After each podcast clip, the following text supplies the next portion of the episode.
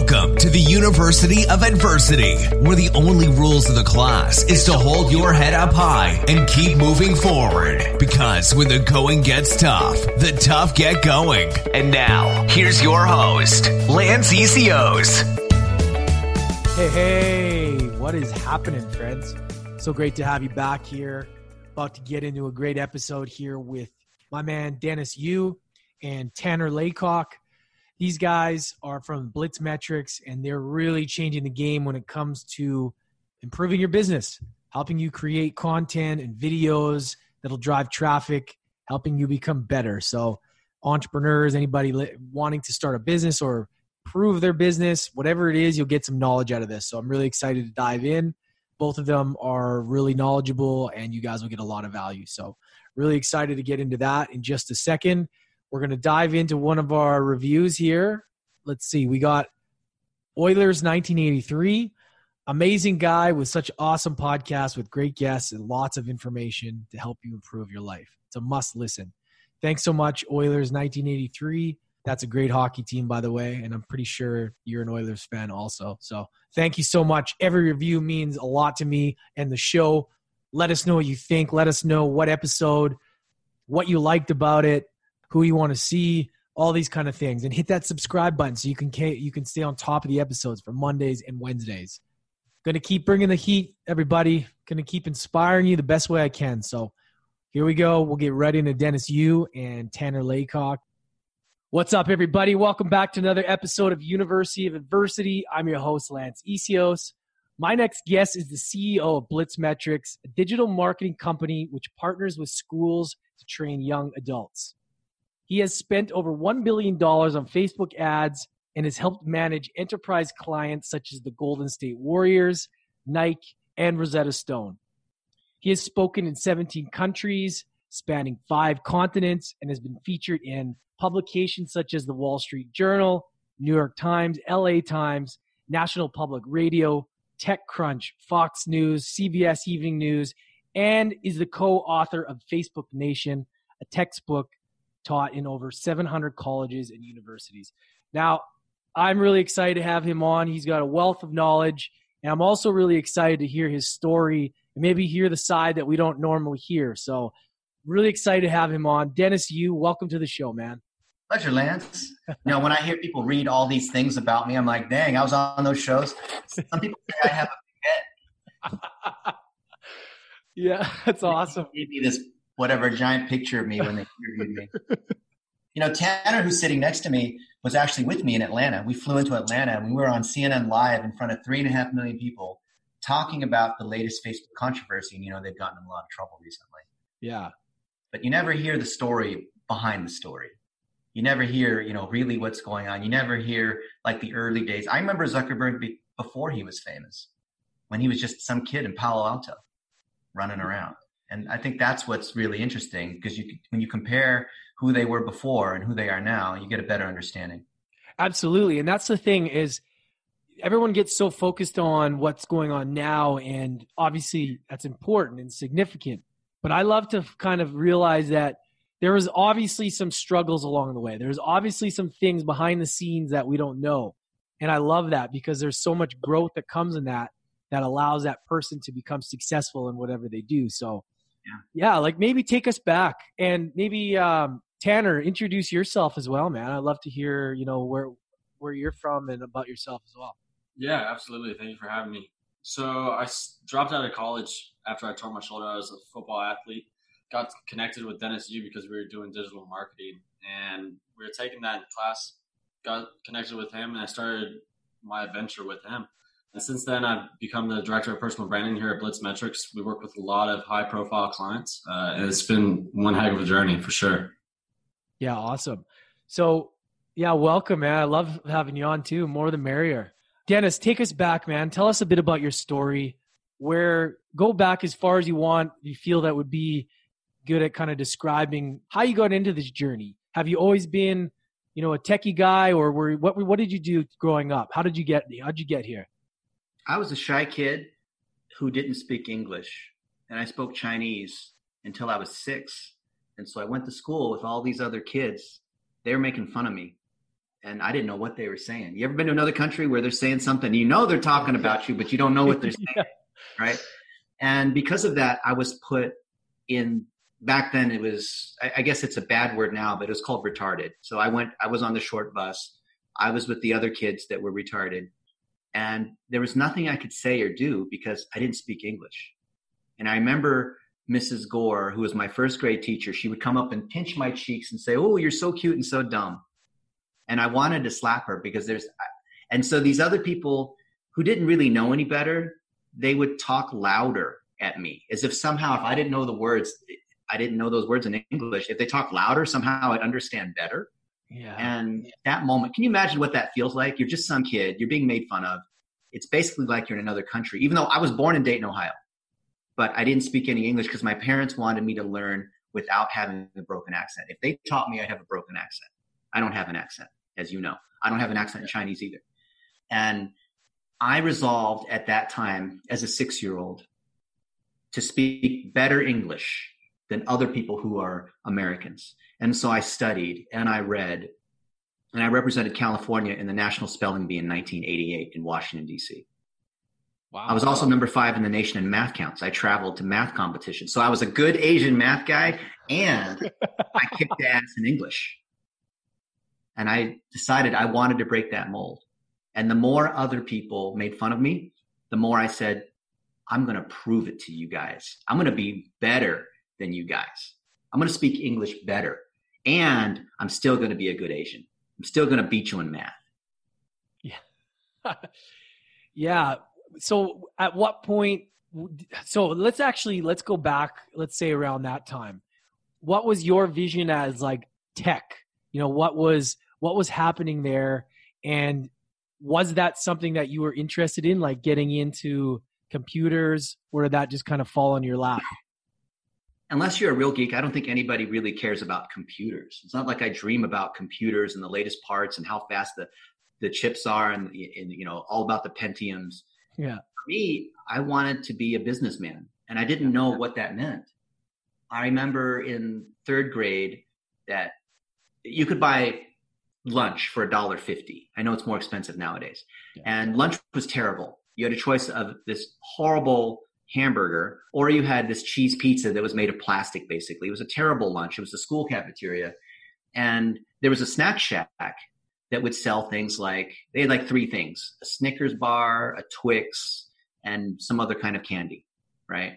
Maybe it was like a, what are those things called? Now and later's or Starburst or Starburst. They had like three things, right? There's not much selection. It was overpriced. And I thought, you know, I hate this lunch. And I know these other kids hate this lunch too. So how about this? I thought this is the way I think.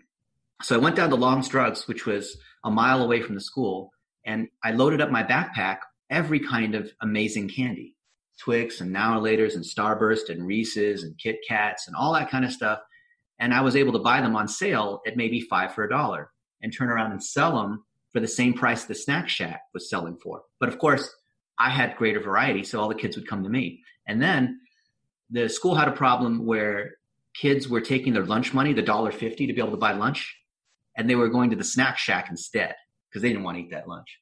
So the school thought they'd be clever, and they said, "Okay, we're going to give these. The parents can buy lunch vouchers for a dollar twenty-five, and then those lunch vouchers, those pieces of paper, can only be traded in for the lunch, so these kids can't buy candy."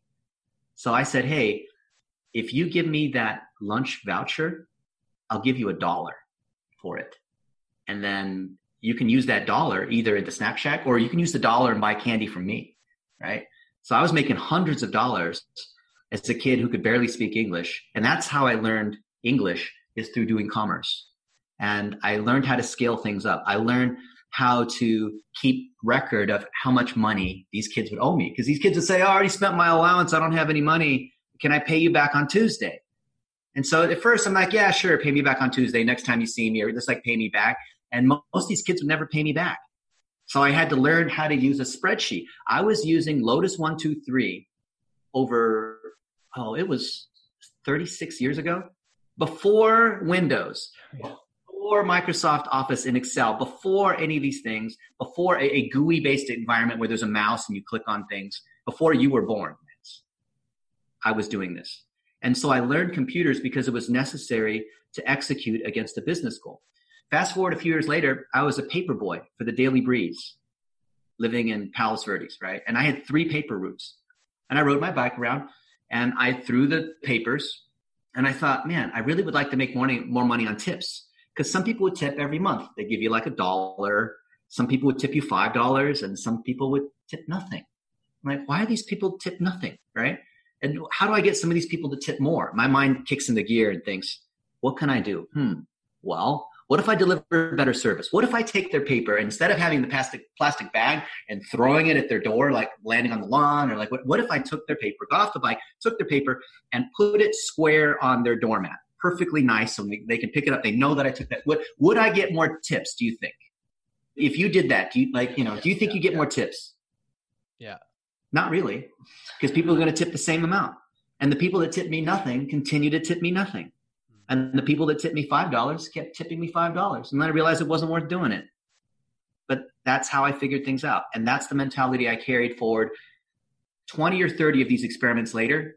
And here we are at Blitzmetrics, scaling things out based on trial and error, using data, using tools and technology that we build ourselves. We have our own engineering team building our own tools, not because we think it's a great idea, but because we're helping solve real problems that our people are facing. For example, there are reports that we crank out all the time manually. Right? If you run an agency or business, you have to prepare reports for your client, how much money that you're spending, how many sales you have. When we see something to automate, we automate that. So it's the same path. I, it's not that I'm a technologist or I'm an engineer. I'm trying to solve problems. And I find that computers, if you talk to them appropriately, will do things that you want repetitively without complaining and repeatedly and reliably. That's how I view computers. When you create rules for computers, that's called code. When you create rules for people, it's called process. It's the same thing. It doesn't matter whether it's in Perl, JavaScript, PHP. Doesn't matter. It's the same thing. Yeah. How different is it now as as far as because you're obviously working with entrepreneurs back then as well, right? So what are the problems that entrepreneurs face now versus then? Are they generally the same sort of thing, or is it more tech based, or is it more mindset? Like, what are some of the things that you deal with with these these different entrepreneurs and people building businesses? Well, Lance, you know, entrepreneurship is a lot easier now Yeah. than it was before.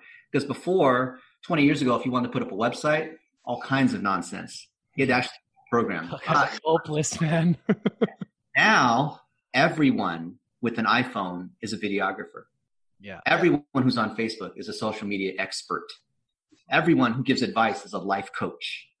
Everyone with a Blue Yeti or not is a podcaster, right? Yeah. So now everyone's an entrepreneur. And I would say that 99% of them are entrepreneurs. Yeah. A entrepreneur is a pretend because they don't have any money, but they have these huge aspirations because they've bought the Tai Lopez social media marketing course, because they've seen Gary Vaynerchuk talk about how it is to hustle, mm-hmm. because someone else has gotten this podcast. Now they're starting their podcast. Yeah. So it makes it a lot harder, I believe, in some ways, to serve entrepreneurs because there's so much more riffraff. There's so many more people trying to be entrepreneurs, which is good, but the expectations are also unrealistic. And maybe it's just me saying, "Oh, back in my day, we used to," you know. It- But Yeah. I really believe that's true. Well, It's there's no. to be an entrepreneur, but it's harder in some ways too because there's so many of them, and they're all trying to look like they're successful. They're all trying to, like you know this, Lance. Yeah. Most podcasters they have a list and they're trying to check the box of all the people they want to have on their podcast. And once they're done, it's like throwing away toilet paper. Yeah. Oh, I checked that box. Oh, how many people have you interviewed? How many reviews do you have on iTunes? Yeah. That, that's not why you do a podcast. No, that's that's that's the thing, and it has to be bigger purpose than that for sure. And yeah, I mean, you have to. It goes down to your why. Like, what are you trying to do? Like, what is your mission? What is your purpose in situation? And for me, the podcast style it ties into my personal story, and that's why for me, I love kind of diving into people's stories because I feel like there's things in there that you can pull out and really highlight that can help other people. And I think there are people getting involved in things for the wrong reasons, vanity reasons, or doing things because trying to show off on social media, whatever. But yeah, it definitely comes down to kind of deciphering through a lot of the noise, finding the ones that are actually doing it for like a purpose, you know? Mhm. And I don't know, it's it's a real strange time right now. Like it's a real like you said, there's so many people, businesses and opportunities being thrown at you. And what do you what do you recognize as something that let's say what is a downfall in some of these entrepreneurs then? I mean, is it just that they're that they're not really serious or like what is it they're lacking in skill that makes them a entrepreneur versus being successful because there's a fine line in life being successful and not right i mean what do you see is is that issue I think one of the biggest issues, at least personally, is you see all the glamour, the Lamborghinis, and it's supposed to be easy. And now you have to decipher who's actually qualified to talk about what they're talking about, like the Tai Lopez's, Gary V's, yeah and how fast you can actually get there. I know for me and a lot of entrepreneurs our age, we want to get to, you know, that status as soon as possible. So we skip the valuable steps in between point A and point Z to get to where we want to go. So qualifying yourself to be able to do the things that you want to do, you really just have to follow the blueprint. There's no cheat code. There's no step that you can just skip all the other ones. You have to follow the path. And it might take you a little bit longer, but slow is smooth and smooth is fast. Amen. so what do you notice at your age like how old are you right now I'm 20. Okay, so what's going on with the 20 year olds? Like, I mean, even in school, like, is there, are you guys being taught or being at least guided in the direction to where you're going now? Or is it completely, because when I was in school, I'm 35. There wasn't like, I had no idea about anything. I was being told to go hammer nails and be a tradesman, which is fine. But is there any sort of talk about, hey, man, you gotta, this is kind of the future? Because for me, it was baby boomers are retiring, go be an electrician or go be this because there's a demand. What about Right. you guys? Is there some sort of conversation happening or is it completely, is everybody blind to the fact that what you're doing is very, very important as far as, you know, growing where the direction that we're going? Right. I think the conversation's getting started as far as where can we actually help these young adults become entrepreneurs. But right now, the biggest thing is that they can do is hire people like um, business coaches and things like that. Like that's actually how I met Dennis Yu. Is my school taught a course that Dennis teaches to several successful agencies, and it's actually the stuff that he does for top level uh, companies.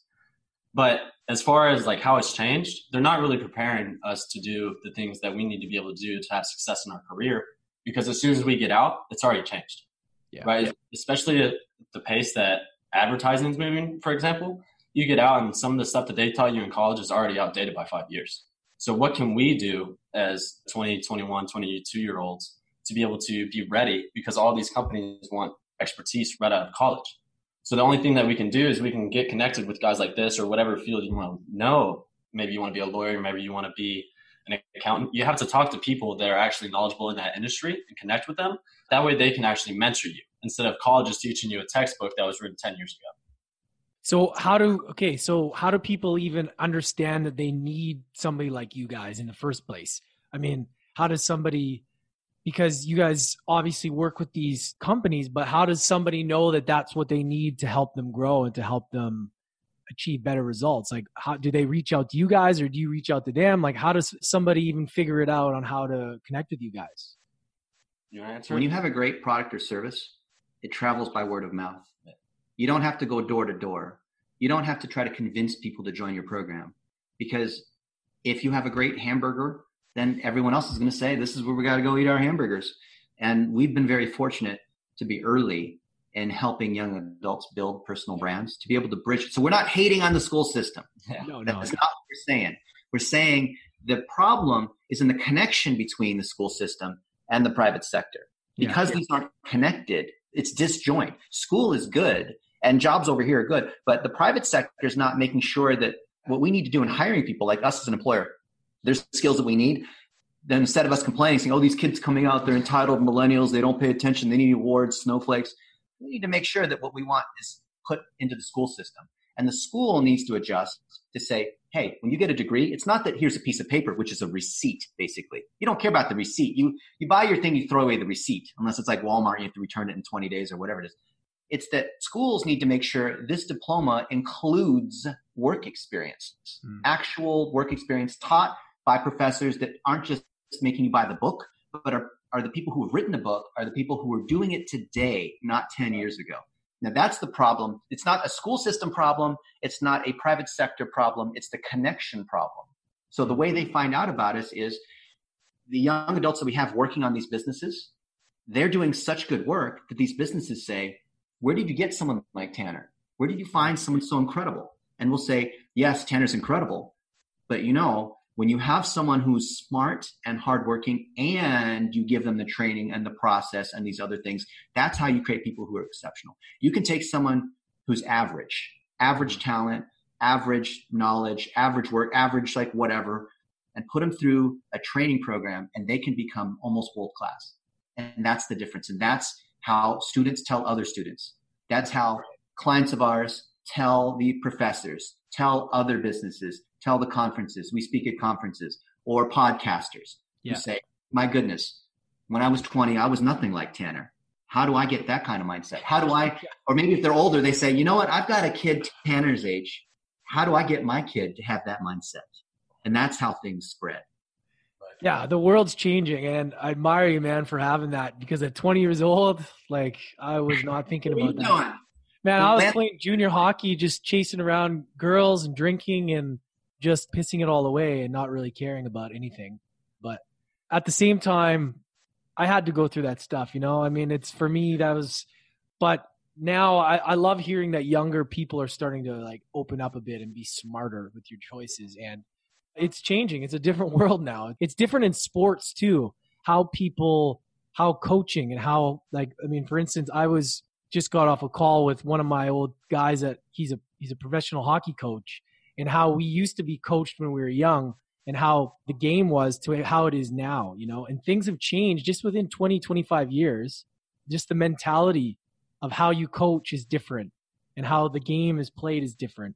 And it's just like that in all aspects. And I just find it really interesting how the younger generation is waking up, you know? So, what do you guys struggle with on a daily basis because I personally I know you, you, Blitz Metrics is awesome. I've worked with it. You guys have done some amazing stuff, and I want to get into like the importance of 60 second videos and all of that stuff. And I really want to dive into that. But like, what are some of the things that as things change, what are the challenges that you guys face on a daily basis with your company and just like the you know the amount of the, the speed that it's it's going? What are some of the challenges you guys face on a daily basis with growth and everything? So I'll first tell you what it's not. It's not the fact that technology changes often, which it does. Mm-hmm. It's not that we have competitors that are trying to be better than us. It's not that there's so much competition in Facebook ads and SEO and website building. It's not that the work is really difficult. It's not that we're overloaded with lots of things that are going on. It's not because we can't acquire customers. It's none of the things that most businesses struggle with. The thing that we struggle with is delivery. That means being able to get the job done. And I take execution and I break it into two components reliability and competency. Reliability comes from accountability, getting people to show up on time. So that's things like Basecamp and morning check-ins and making sure people reply to their emails and using tools like Boomerang for Gmail, which is our favorite plugin to make sure that people are replying to when clients send a message, you need to reply. Yeah, for sure. Right? It doesn't matter how sick you are, or your dog is not feeling good, or your girlfriend wants to go walk in the park. You need to reply to the client, right? Within 24 hours. So all kinds of things to create reliability, especially when you have people that are virtual and they're not in an office. You know why the majority of employees are in an office in white collar jobs? Is so they can be watched. Right. We don't watch people in office. We trust that you're going to get the work done. And if you get it done at midnight because you decided to go play hockey during the day, great. Just get your work done, right? So reliability is number one. Number two is competency. Competency comes from training systems. It comes from process. It comes from the idea of learn, do, teach, where you see other people execute that. You read the book. You go through our course. You have a mentor that will hold your hand once in a while, not just completely train you from scratch so that you never have to look at any of our training, right? Mentoring, not babysitting, right? Combination reliability and competency is where we've struggled to turn a 20 year old into a world class digital marketer that we know is reliable and mature. I think half of that is mindset. So you need people like Tanner who come in with the right mindset. If that's true, then we can take care of the other half, provide the opportunity, provide the training, provide the support, provide this the things like payroll and HR and systems and all the things that are necessary to help these folks run their own mini business as mini CEOs. And it's, it's the problem of entrepreneurship, right? Entrepreneurship is hard for anyone who wants to admit that. How much harder is it, Lance or Tanner, for a 20 year old to self declare as a CEO? Really? You're a CEO now, huh? Wow. So, what does that mean? And you have all the processes in the team and all the things that are necessary to be a CEO, where you're managing other people who are managing other people who are managing other people. Or are you a one person company and you're a CEO, right? We want to create real CEOs, yeah, real teams of people, like Tanner with a team of VAs, with his portfolio of clients that he has to manage and take care of. Now he's running his own business, right? We're just provide Blitz Metrics as a platform, not an agency, is providing the support to allow all these folks to run their own businesses. So, can you get into exactly how these digital marketers can be good marketers and and some of the stuff that you've taught us in the past? Because I've been I've hear I've heard you speak and it's it's amazing and you guys are man it's awesome stuff. So I'd just love for you to elaborate on you know some of the digital marketing tools that you suggest and you know why they're effective yeah, absolutely. The biggest thing, and you mentioned it earlier, is the 60, second videos. Yeah. Everything in business is moving that way, especially enterprise level companies. Now, instead of people showing their personal brand, as, as far as like the founders making one minute videos, it's moving more towards showing the entire team. People want to be a part of that experience. And the biggest reason people go to digital marketing is to build relationships online. Yeah. So if we can do that, the biggest thing is just get over the fear of getting in front of a camera and do it as many times as possible until your content is really, really good. And that's the biggest asset that you can use in your business. And anybody, even like junior level, 20 year olds, they can get started uh, making content every single day. They'll, they'll progressively get better. So what makes a good video? You got to have a good hook.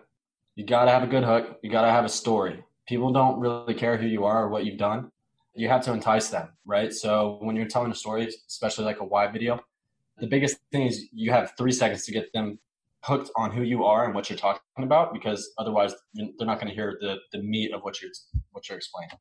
Next thing is you have to have a reason to be talking. So a lot of the things that we talk about is lessons that I've learned from Dennis or Ed Mylett or Jim Bunch, some of these really really high level entrepreneurs.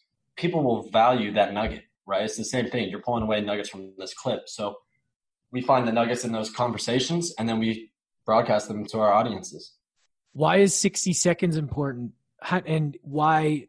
Because I remember two years ago, there was so many longer versions of videos. And I remember what got me is, you know, the story video that was like seven minutes long. And then, you know, through the last two years, it switched to all of a sudden 60 seconds. You know, why is that?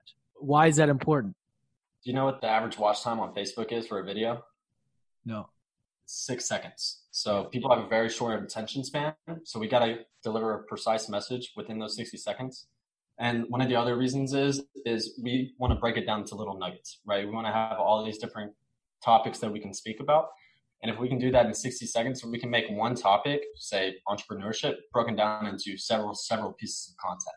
And that just creates an everlasting, evergreen content machine that you can build your audience, your personal brand, and your company's brand as well.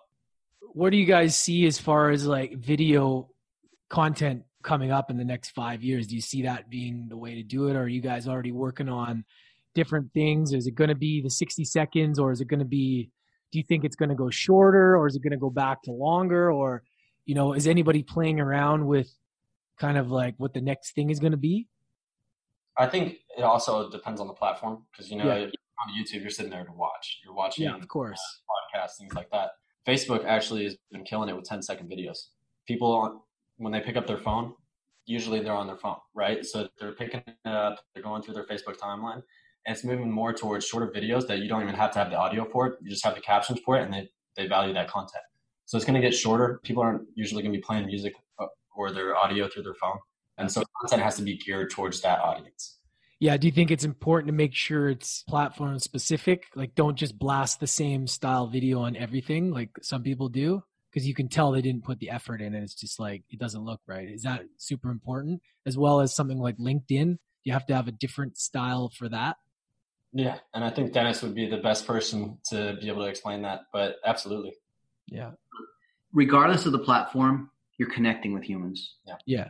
We think of social media first as an amplifier of relationships. So almost 20 years ago, me and a couple friends, we built the dating site for Yahoo, Yahoo Personals, right? That's amazing. we took it from nothing, from a brand new site to $85 million a year, of which most of it was profit, right? Because it's a dating site, right? The cost of a few engineers, nothing relative to 85 million.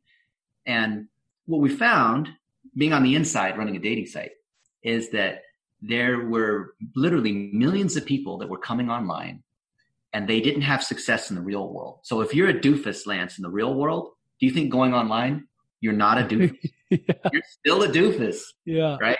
So if you don't know how to connect, if you don't know how to tell a story, if you don't genuinely have a mission that is authentic, like Tanner wants to be able to help the military community and veterans and military spouses and other folks that like entrepreneurs in the military space succeed. That is demonstrated because of his network because of the experiences where he's actually been able to spend time with these key figureheads. And it could be like an Ed Mylett or a Jim Bunch, where he spent time with these people, not just because he's read their book or listened to their podcast. He knows them, mm. right? And they've given advice and they care and he cares. Now, if that's true, that's a big if because it's got a big asterisk next to it. If that is true, then the rest of it is just tactical. Like we could take this video here, which is recorded in Zoom and in a different format, and then we can chop it up so that it will live in the right way on Facebook and LinkedIn and Twitter and Instagram and on the webpage where you have your show notes on what you learned, Lance, from this particular podcast episode. Yeah. It's not the formatting. It's yeah. the, that you can't make chicken salad out of chicken shiitake, right? Yeah. It has to be good. That mission and vision, the stories have to be good. Then it's a matter of formatting. Then it's the VAs. It's like your service where you can take their podcast and you can chop it up into different things to live on different channels. Yeah. It's not the chopping up that's critical. So if they, if you put so let's say they hire you for your podcasting services because it's a pain in the ass, right? Yeah. And then they complain saying, "Well, my rankings aren't going up. I'm not getting more five star reviews. I'm going to blame you, Lance." Yeah. Um, no, I think it's because your content sucks, bro. Exactly. Yeah, and a lot of people rely too much on on all that stuff instead of just worrying about the content and the consistency. And that's got to be the most important thing is that you're showing up on a consistent basis with good content, right? I mean, because if you're not showing up consistently, people don't believe in you. People think you're full of shit. Yeah. Right? You show up for one day and then they don't show up for another day. It's like, how do you build that relationship? Do you guys mm. see that quite a bit? A lot like what what do you see as the key factors? Is it consistency? And if somebody's consistent and the quality isn't that great, is that better? Or is it better to have less consistency and better quality. That's not the way to think about it. The way to increase your quality is through lots of practice, and that means showing up. Yeah. You want to get six pack abs? I'm fat right now. I'm, only, I'm not going to claim I have big bones or a slow metabolism. I'm fat because food is delicious, right? Now, I'm going to lose weight because on October 2nd, I'm speaking in Bangkok at a conference in front of a bunch of CEOs in the fitness industry. Okay. Now, I have to show up every day, and Tanner's going to keep me accountable. Meaning, I got to get my ass up early in the morning. Means I got to go to bed on time, right? And let's say I have one really good workout. Like today, we were at Lifetime Fitness doing this crazy workout, right? And then I'm like, you know what? That was a really high quality workout. I'm never going to need to do another workout again. That's ridiculous. But at the same time, I'm not going to just put in garbage and say, oh yeah, if I just do like one push up a day, I'm, I'm showing up, you know, I'm putting, no, that doesn't count. You need yeah. quality yeah. and you need quantity. Yeah. But the way you do that is you have to be willing to suck. Yeah. Repeatedly. You have to be willing to do things that are embarrassing, like make one minute videos, and your first 50 of them will suck. You keep yeah. practicing and you push through that, and that's how you get to quality. It is through quantity yeah. that you reach quality. Yeah. yeah, for sure. No, I love it.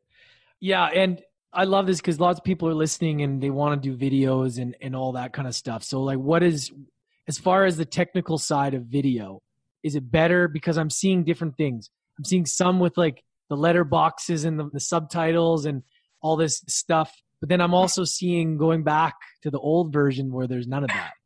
What is the most effective? What do people like? What's the best way? Except for the people that are pros and have a huge audience and have teams and are making money selling courses and all that. For the other 99.9%, this is what you need. You make one minute videos with this phone. You can run it through Apple Clips if you want for the automatic transcription or Otter.ai or some of the tools Facebook has at Facebook Mobile Data Studio, which is there's 10 apps there. But literally, you record that video and you post it just like it is. You don't have to go through 10 hours of editing and all that stuff. You just post it. And videos like that that we've made kill it compared to the $50,000 professional cinematography kind of stuff, all edited. Why? Because those ones that are edited look like commercials. And do you, do you like to click on ads? Do you enjoy ads, Lance? No, I don't. Because I know how they work now. I've made yeah. them, and I I see right past them. I'm like, man, this one pisses me off. but some of them are good. Some of them are like, wow, I like this. But yeah, yeah and it's crazy because we're changing. A year ago, how I looked at an ad was different than how how I do now. So yeah, it's um it's an ever changing world and I don't know. I found the 60 second videos have been super powerful. And to be able to put those out and be able to do it so easily as well with a phone is a lot of people are underestimating the power that they have with their phone. And how important are doing like lives? Do you find those important at growing your brand? Doing like Facebook lives and Instagram lives. If you have an audience. Yeah. Live is just a great way to force yourself to make a video. If you can't get yourself to do it, then just go live. Otherwise, you end up rehearsing and rehearsing and not posting something. I see a lot of people. I'll say, "Hey, dude, where's your one minute video?" Oh, I've been, you know, I've been practicing. Just okay, fine, then go live, and then that, then at least you're out there, right? And you'll suck, but at least people know it's live, so they they don't judge you as hard, right? It's a great way to get a lot of content. Yeah, no, it's uh go lives are funny, man. I remember the first I watched some of the first ones I did, and it's just like brutal. But I mean, that's just the it, people want to see you suck a little bit. Like it's kind of like ah oh, ah I feel I feel for that that guy or that girl. Like they're human. It's like it's um yeah I don't know.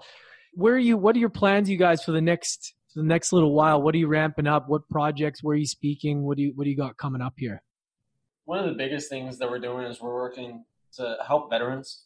One yeah. of the biggest things for veterans when they leave the military is that transition from you know holding a rifle to working on an excel spreadsheet so what we're doing is we're actually going to help veterans find courses to be able to either work for a digital marketing agency or to become an entrepreneur and own their own agency for themselves. And a lot of that is going to be through securing funding for them to use their GI Bill money to buy one of our courses or some of the other courses from other entrepreneurs that we team with.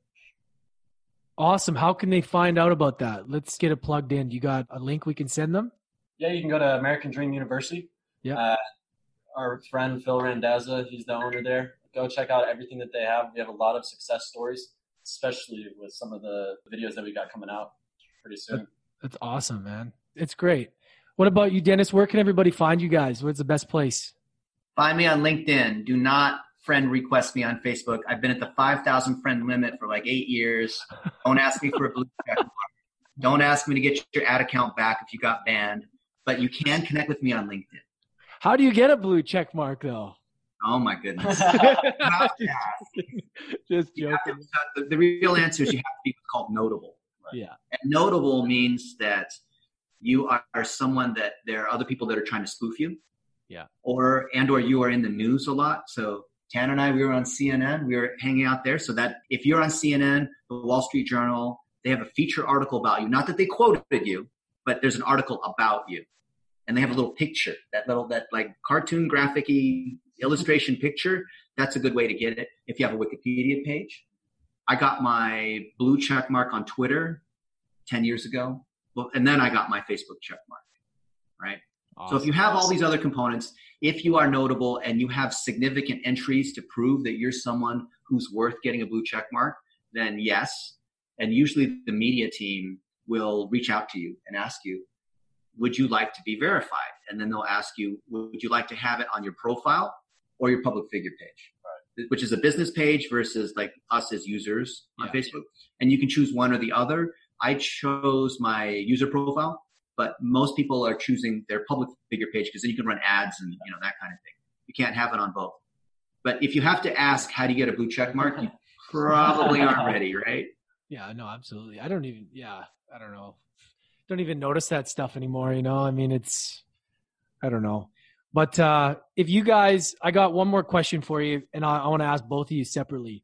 Tanner, if you could give advice, one thing for your generation, the younger people or older people, the veterans, whatever, to help them get through adversity, through whatever it is they are, struggle, through business, through deciding what they want to do, what would that tip be? So you know the old saying, hard work beats talent when talent doesn't work hard? Great That's saying. true, but you have to have consistent effort with consistent knowledge base, and you have to take the path of taking everything that you have in front of you, of everything you need to learn, and just be willing to take that process the full extent. Otherwise, you're going to miss crucial steps and you're going to fail. You're going to trip over yourself. So if you just follow the process, you're going to get there eventually. Awesome. What about you, Dennis? I would just echo what Tanner said and believing in the process. And on top of that, get a mentor. Yeah. Because all of us go up and down. It doesn't matter how hard you pretend, trying to pretend like everything's amazing all the time. Look, we all go up and down. That is how it is. And sometimes when you're down, you're not strong enough by yourself, no matter how hard you hustle. And you need other people to be on your team, to be in your court, to encourage you, to give you advice, to help you see something that maybe you didn't see at the time because you're stuck in this hole somewhere. And mentorship is something I think a lot of young adults don't understand. It's been the key to everything I've ever gotten because other people have opened doors for me where they're so successful. There's nothing I could have done for them, yet they still believe in giving back. And we need to encourage more people to be like that. Just surround yourself with other people that share the same goals as you. That's the easiest way never to get. I mean, you're going to get down, but you're not going to stay down if you're always working with people that are striving for what they want in life. Yeah, you got to just like you want to set the bar high, you got to set the bar high for people in your life too, people that challenge you. So, yeah, I completely agree. Getting a mentor or coach, I mean, sometimes we need a hand, you know, life can be tough. sometimes it's a grind, you know, it's good to have somebody that's got your back and can push you. So, yeah, I totally agree. Thanks so much, guys. I really appreciate you coming on. Lots of value. You guys are doing amazing things and continuing to help grow the entrepreneurial community, help people grow their businesses. So I really appreciate you stopping by and hanging out and dropping some value. Awesome, Lance. awesome. So Make sure you check these guys out. All the information's in the show notes, guys. Appreciate you all. Have an amazing day. Hope you guys got value from that. Hope you had your pens and notepads ready. If not, go back, listen to it again. Check out Dennis Yu. Check out Tanner Laycock. They're good, good dudes doing some amazing stuff. They're traveling all over the world, helping people improve their businesses as entrepreneurs, as marketers. So Make sure you check them out. Appreciate all you guys. Hit that subscribe button, leave us a review, and we'll catch you next time. You just finished another class at the University of Adversity. Don't forget to hit that subscribe button and tune in again next time for more life lessons with Lance Essihos.